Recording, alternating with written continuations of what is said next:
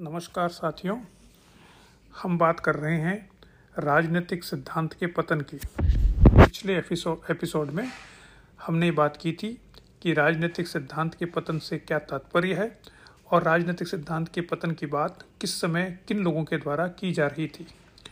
आज हम इसके आगे बात करेंगे कि क्या इस पतन की हम समझ सकते हैं कि किन कारणों से राजनीतिक सिद्धांत के पतन की बात की जा रही है।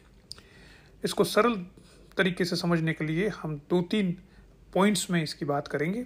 सबसे पहला है कार्ल मार्क्स का प्रभाव। राजनीतिक दर्शन के इतिहास में कार्ल मार्क्स का एक विशिष्ट स्थान है।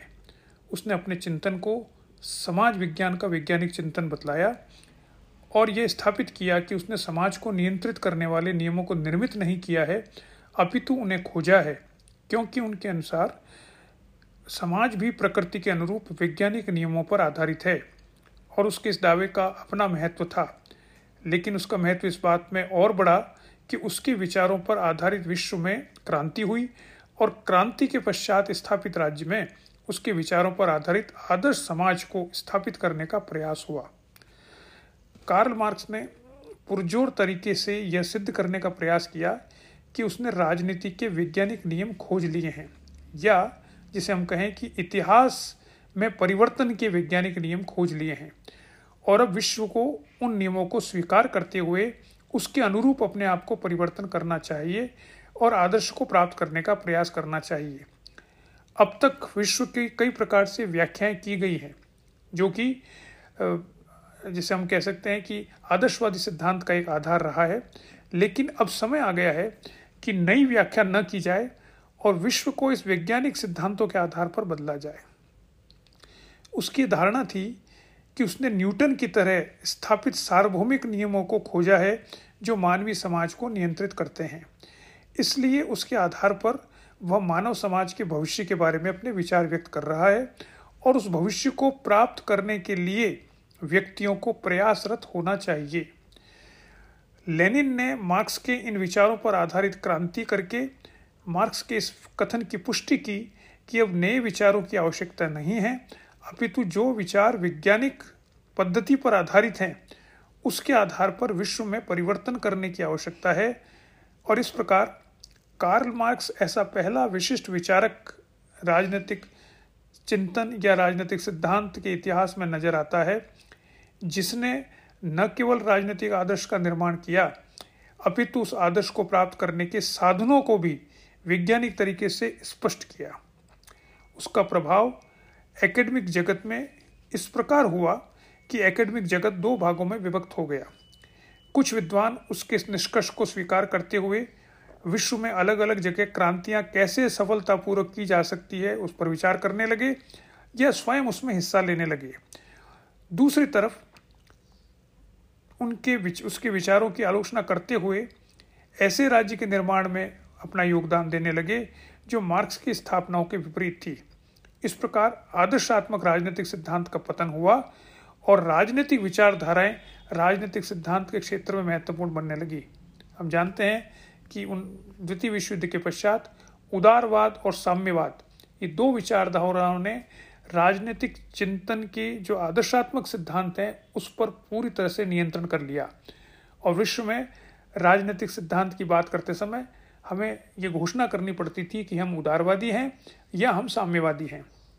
इस प्रकार से एक नए तरीके से समाज के बारे में, राजनीति के बारे में सोचने का जो आधार था, वो समाप्त समाप्त प्राय हो गया और राजनीतिक विचारक, राजनीति, एक स्पष्ट रूप से स्वतंत्र राजनीतिक विचारक न रहकर उदारवाद और या साम्यवाद के चिंतन में अपना योगदान देने लगे। उसमें रिफॉर्म करने लगे, उसमें कुछ संशोधन करने लगे, उसकी सीमाएँ बताई या उसको और अच्छा बनाने का प्रयास करने लगे।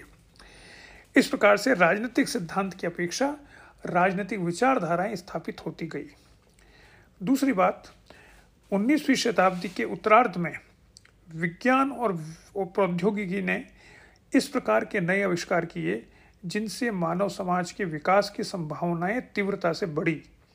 इस प्रकार के नए आविष्कार और खोजों ने आधुनिक समाज की नींव डाली और उसमें शक्ति, विद्युत संप्रेषण के उपकरण, यातायात के साधन इत्यादि में क्रांतिकारी परिवर्तन हुए और विज्ञान प्रौद्योगिकी प्रौद्योगिकी में सफलतापूर्वक परिवर्तित होता गया। समाज के लिए उपयोगी आविष्कारों में एक ऐसा वातावरण उत्पन्न किया गया जिसमें यह सोच विकसित होने लगी कि एक आदर्श समाज की स्थापना राजनीतिक चिंतन या सिद्धांत पर नहीं अपितु विज्ञान और प्रौद्योगिकी के सफलतापूर्वक प्रयोग करने से होगी। इसलिए आवश्यकता इस बात की नहीं है कि एक नए राजनीतिक सिद्धांत को खोजा जाए या उसका निर्माण किया जाए, जो आदर्श व्यवस्था को जन्म दे।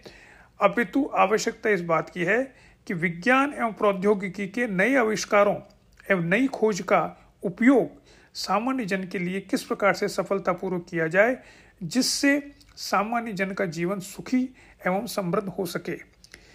इस प्रकार की सोच में भी आदर्शात्मक राजनीतिक सिद्धांत के पतन में सहायता की। सामाजिक राजनीतिक दर्शन की अपेक्षा प्रौद्योगिकी से संबंधित चिंतन अधिक महत्वपूर्ण होता गया। तीसरी बात 19वीं शताब्दी के उत्तरार्ध में राजनीतिक दलों का प्रभुत्व बढ़ा और विश्व में प्रजातांत्रिक विचार और आचरण में वृद्धि हुई। प्रजातंत्र ने सामान्य जन को यह विश्वास दिलाया कि मानव समाज का भाग्य उनके हाथ में है। और अगर वे राजनीतिक नीतियों में अपनी हिस्सेदारी बढ़ाते हैं तो वे अपने भाग्य का स्वयं निर्माण कर सकते हैं। इसलिए आवश्यकता इस बात की नहीं है कि नए समाज की रचना के बारे में सोचा जाए। आवश्यकता इस बात की है कि यथार्थ की समस्याओं का समाधान किस प्रकार से किया जाए और वह तथ्य पर आधारित सिद्धांत निर्माण से संबंधित है। चौथी और अंतिम बात 19वीं शताब्दी के उत्तरार्ध में विज्ञान एवं प्रौद्योगिकी के विकास ने सामान्य चिंतन को प्रभावित किया और एकेडमिक वर्ल्ड में सामान्य चिंतन का स्तर इस प्रकार से निर्धारित होने लगा कि वह कितना वैज्ञानिक है और तब ही राजनीतिक विज्ञान, राजनीतिक अध्ययन को राजनीतिक विज्ञान का नाम मिला। यह माना गया कि राजनीति समाज से संबंधित गतिविधि है और समाज का अध्ययन भी प्रकृति के अध्ययन की तरह वैज्ञानिक पद्धति से किया जाना चाहिए और इस पर ही आधारित प्रत्यक्षवाद था। और प्रत्यक्षवाद का उदय भी इसी समय हुआ और उसके बढ़ते प्रभाव ने राजनीतिक सिद्धांत में आदर्शात्मक राजनीतिक सिद्धांत के महत्व को कम किया। राजनीति का अध्ययन करने के लिए वैज्ञानिक पद्धति का उपयोग होने लगा और इसके साथ साथ वैज्ञानिक शब्दावली और वैज्ञानिक प्रयोग सिद्धांत का निर्माण भी होने लगा। इस कारण आदर्शात्मक राजनीतिक सिद्धांत का पतन हुआ और वह विद्वान जो आदर्शात्मक राजनीतिक सिद्धांत का निर्माण कर सकते थे, वह भी परिस्थितिवश आधुनिक राजनीतिक सिद्धांत के क्षेत्र में कार्य करने लगे।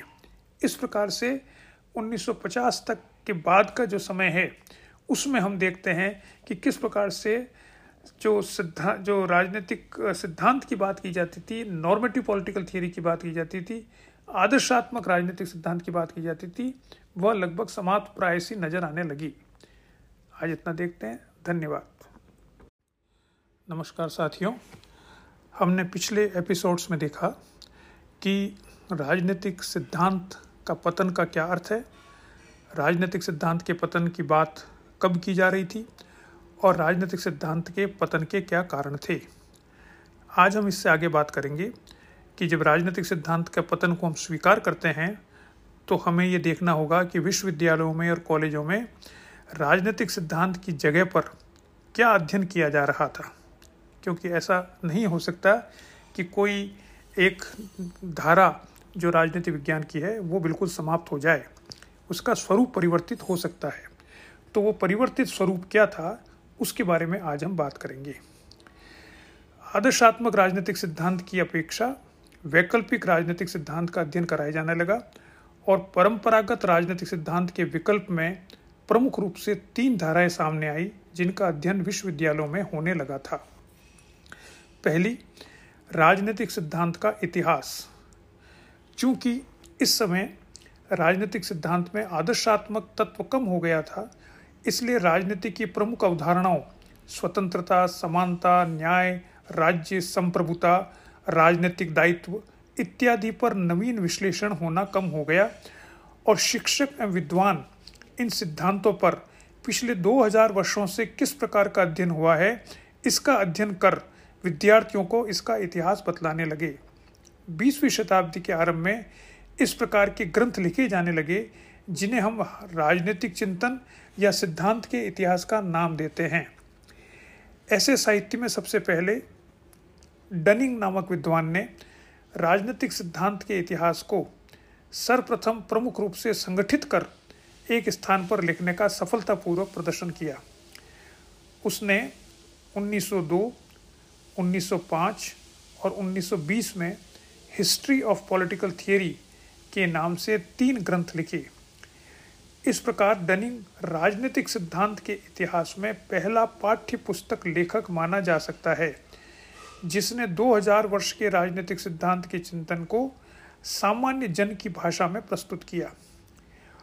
उसकी पुस्तकें राजनीतिक सिद्धांत के इतिहास को समझने के लिए विश्व भर में काम में आने लगी और इस कारण राजनीतिक अवधारणाओं के ऐतिहासिक व्याख्याओं और विश्लेषण पर अधिक ध्यान दिया जाने लगा। इस प्रकार डनिंग ने राजनीतिक सिद्धांत में एक नए दृष्टिकोण को जन्म दिया। इसी प्रकार से सी एच मैक्लिवेन ने अपनी पुस्तक growth of political thought in the west 1932 में राजनीतिक विचारकों की ऐतिहासिक परंपरा को लेखबद्ध किया। इसी परंपरा में तीसरे विद्वान जी एच सेबाइन का नाम लिया जाता है, जिन्होंने 1937 में a history of political theory नामक ग्रंथ लिखा जो आज भी एक शास्त्रीय ग्रंथ के रूप में कक्षाओं में पढ़ाया जाता है। यह पुस्तक राजनीतिक सिद्धांत के ऐतिहासिक दृष्टिकोण का सर्वश्रेष्ठ उदाहरणों में से एक है। सेबाइन ने न केवल अपने पाठकों को राजनीतिक चिंतन के इतिहास से परिचय कराया, अपितु उनके द्वारा राजनीति की अवधारणाओं पर किए गए विश्लेषण पर अपनी टिप्पणियों से उसे जीवंत बनाया। यह पुस्तक राजनीतिक सिद्धांत के इतिहास में क्या कुछ हुआ है, उसका बहुत अच्छा सर्वेक्षण है। डेविड ईस्टन ने अपनी पुस्तक द पॉलिटिकल सिस्टम 1953 में एक पूरा अध्याय आधुनिक राजनीतिक सिद्धांत के पतन पर लिखा है। वह मानता है कि कुछ बिरले उदाहरणों को छोड़कर राजनीतिक सिद्धांत नैतिक मूल्यांकन को त्याग चुका है और ऐतिहासिक विश्लेषण का उपयोग करने लगा है। इस ऐतिहासिक विश्लेषण में कई विद्वानों का योगदान रहा है। उदाहरणार्थ, डनिंग एक इतिहासकार के रूप में प्रसिद्ध था और उसने राजनीतिक सिद्धांत का अध्ययन करने के लिए इतिहास का सहारा लिया। वह मानता था कि इतिहास, सामाजिक आचरण या संस्थाओं के प्रकार तथा राजनीतिक विचारों के मध्य की अंत्यक्रिया का परिणाम है। वह यह विश्वास रखता है कि राजनीतिक विचार कुछ परिस्थितियों की ऐतिहासिकता का परिणाम है, क्योंकि राजनीतिक और सामाजिक स्थितियाँ उस युग के राजनीतिक संकल्पना को जन्म देता है। इसलिए राजनीतिक दर्शन को सही प्रकार से समझने के लिए राजनीतिक इतिहास का सहारा लेना आवश्यक है। उसके अनुसार, राजनीतिक सिद्धांत सर्वभूत तरीके से ऐतिहासिक शोध है, जो राजनीतिक तथ्यों एवं व्यवहार पर आधारित है। विशेष रूप से राजनीतिक जीवन के कानूनी एवं औपचारिक संबंधों के कारण।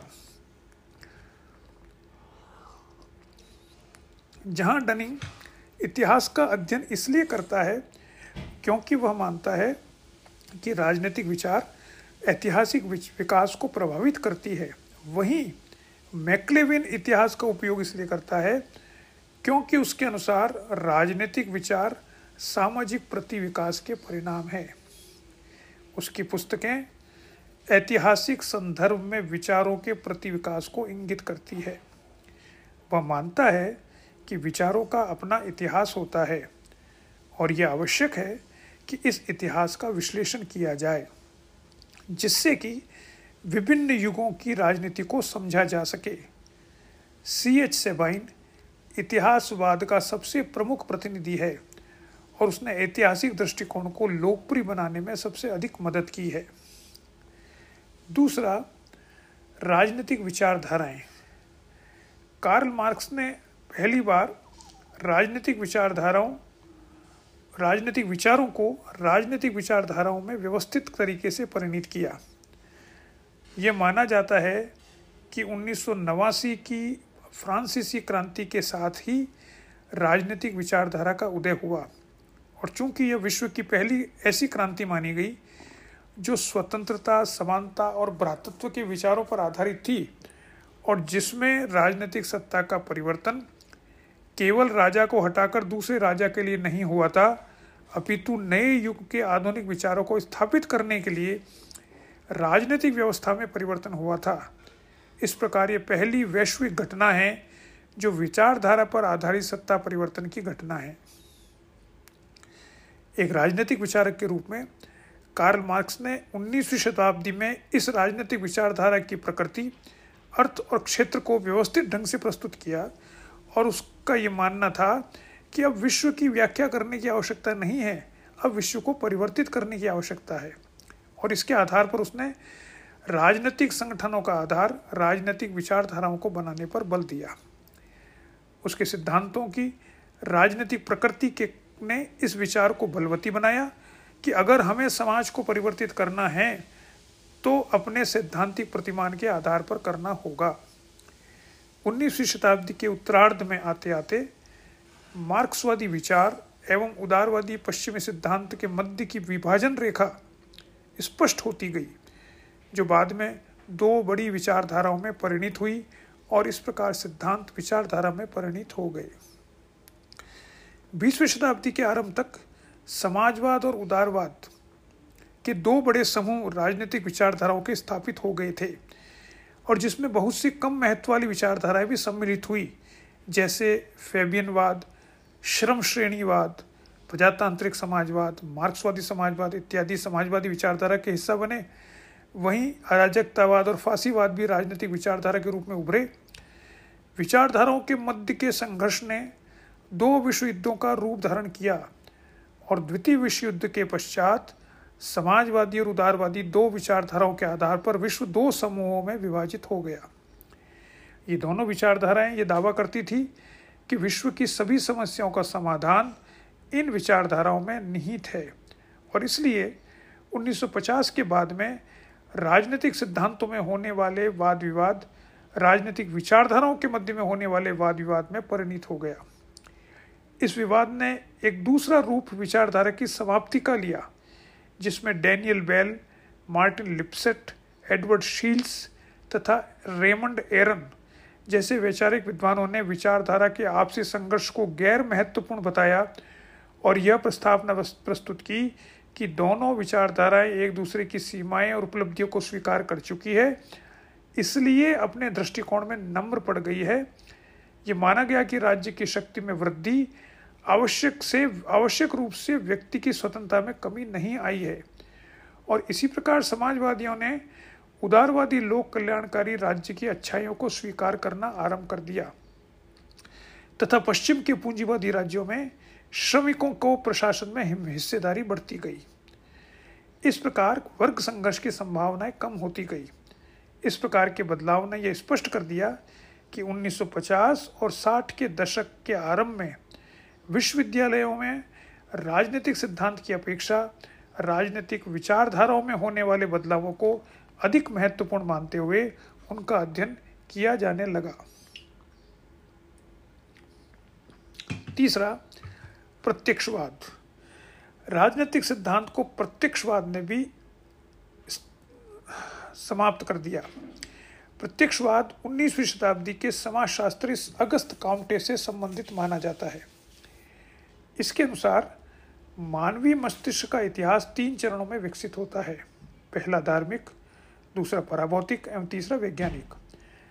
अगस्त कॉम्टे ने यह तर्क प्रस्तुत किया कि समसामयिक विश्व, वैज्ञानिक युग एवं सिद्धांतों को स्वीकार करने के लिए सही स्थिति में है। और इसलिए प्रकृति का अध्ययन जिस प्रकार वैज्ञानिक पद्धति से किया जाता है और जो वस्तुनिष्ठ सिद्धांतों का निर्माण करता है, उसी प्रकार वैज्ञानिक पद्धति से मानवीय विश्व का अध्ययन भी किया जा सकता है और वस्तुनिष्ठ सिद्धांतों के निर्माण का प्रयास भी किया जा सकता है। प्रत्यक्षवाद की कुछ प्रमुख मान्यताओं को स्वीकार किया, जो इस प्रकार है। पहली, ब्रह्मांड, ब्रह्मांडीय विधि पर आधारित कार्य करता है या संचालित होता है। दूसरा ये विधि या कानून प्राकृतिक कानून है, जो किसी के द्वारा निर्मित नहीं है। तीसरा, मानवीय मस्तिष्क इन कानूनों को समझने में सक्षम है। चौथा, इन कानूनों को समझना और फिर उन कानूनों को नियंत्रित करने का प्रयास मानवीय मनुष्य की मस्त मानवीय मस्तिष्क की स्वाभाविक प्रवृत्ति है और ऐसा करना संभव है। पांचवा, इन कानूनों को समझने के लिए एक सार्वभौमिक पद्धति है और जिसका नाम है वैज्ञानिक पद्धति। छठा, मानवीय समाज प्रकृति का अविभाज्य हिस्सा है और प्रकृति की तरह सार्वभौमिक वस्तुनिष्ठ नियमों के द्वारा नियंत्रित होता है और वैज्ञानिक पद्धति के माध्यम से इन नियमों को जानना संभव है। और सातवां, इस प्रकार प्राकृतिक विज्ञान और सामाजिक विज्ञान में पद्धति की दृष्टि से कोई अंतर नहीं है और दोनों में सिद्धांत निर्माण की प्रक्रिया समान है। सिद्धांत निर्माण की इस प्रक्रिया को स्वीकार करने पर प्रत्यात्मक राजनीतिक सिद्धांत अनुभविक राजनीतिक सिद्धांत में परिणित हो गया। बीसवीं शताब्दी में प्रत्यक्षवाद ने तार्किक प्रत्यक्षवाद का रूप लिया और वियना समूह की स्थापना 1920 के दशक में होती है। तार्किक प्रत्यक्षवादी ये मानते थे कि दर्शन का एक कथन विज्ञान की तरह अर्थपूर्ण तभी होगा जब कोई ऐसी प्रणाली हो जिसके माध्यम से उस कथन के सिद्धांतों को प्रमाणित किया जा सके। इस कारण से तार्किक प्रत्यक्षवादी पराभौतिक सिद्धांतों को पूर्णतया नकारते हैं। राजनीतिक सिद्धांत में इसका उपयोग होने लगा और जिसके कारण राजनीतिक सिद्धांत में प्रत्ययवादी अभ्यास समाप्त हो गया। इसलिए राजनीति विज्ञान में मानवशास्त्र, समाजशास्त्र, व्यवहारवाद के आंदोलन, मनोवैज्ञानिक इत्यादि के सिद्धांतों और अवधारणों का प्रभाव पड़ा और उनका उपयोग होने लगा। जिस कारण कई, इस कारण कई नई प्रकार की अवधारणाएँ भी सामने आई, जैसे व्यवस्था सिद्धांत, संरचनात्मक प्रक्रियात्मकवाद इत्यादि इत्यादि।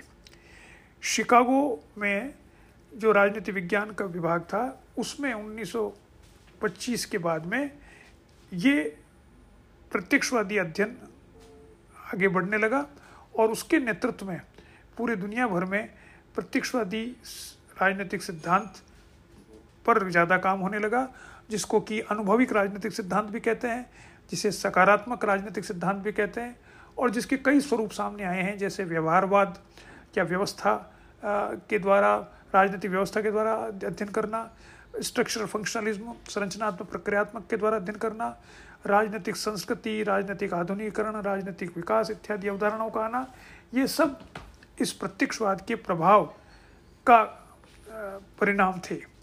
इस तरह हम कह सकते हैं अंत में कि राजनीति, जो आदर्शवादी राजनीतिक सिद्धांत था, उसकी अपेक्षा 1920-25 के बाद में और विशेष रूप से 1930 के दशक के बाद में या तो राजनीतिक विचारधाराओं का अध्ययन होने लगा। या राजनीतिक सिद्धांत के इतिहास का अध्ययन होने लगा, या अनुभविक राजनीतिक सिद्धांत का अध्ययन होने लगा। आज हम इतना देखते हैं। नमस्कार।